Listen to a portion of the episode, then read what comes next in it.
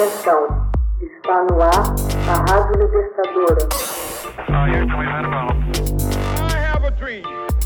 Assim sendo, declaro vaga a presidência da República. Começa agora o Hoje na História de Ópera Mundi.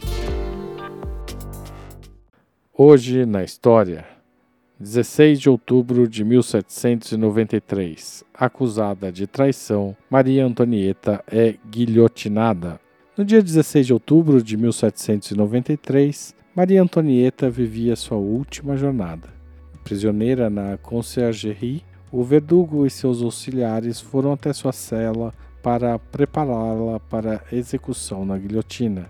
23 anos antes, a jovem princesa austríaca chegava em Paris em 1770, debaixo de aclamações. Tinha somente 15 anos e se casaria com aquele que viria a ser o rei Luís XVI, apenas um ano mais velho.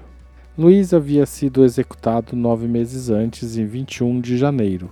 Tinha 38 anos. Maria Antonieta caiu em profunda depressão, passando a ser chamada pejorativamente de Viúva Capeto impopular entre seus súditos, era conhecida antes da Revolução Francesa como austríaca ou Madame Deficit, em virtude de seu estilo de vida muito luxuoso, que a população acreditava ser a causa da falência do tesouro da França.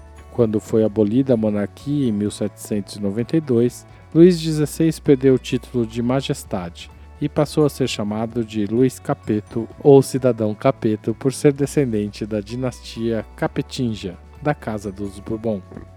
A saúde de Maria Antonieta se deteriorou rapidamente. Aparentemente, ela sofria de tuberculose e possivelmente de um câncer uterino que lhe provocava frequentes hemorragias. Apesar de suas condições, o debate quanto a seu destino era uma questão central para a Convenção Nacional. Uma parte defendia sua condenação à morte e outra sua troca por prisioneiros de guerra franceses ou resgate em dinheiro por algum imperador do Sacro Império Romano. Em abril, foi formado o Comitê de Salvação Pública, que passou a pressionar pelo julgamento da ex-rainha.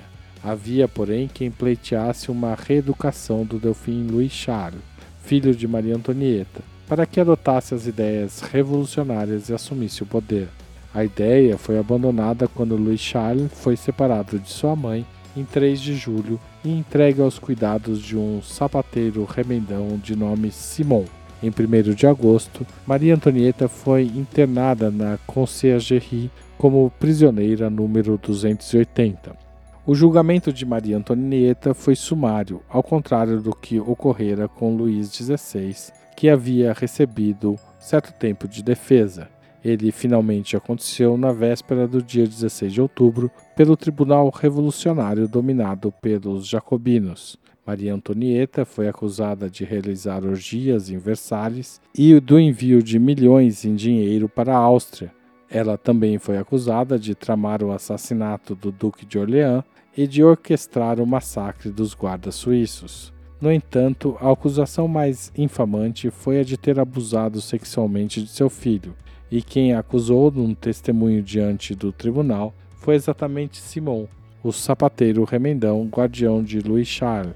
Advertida por não ter respondido à acusação do incesto, a acusada ficou pálida e visivelmente emocionada.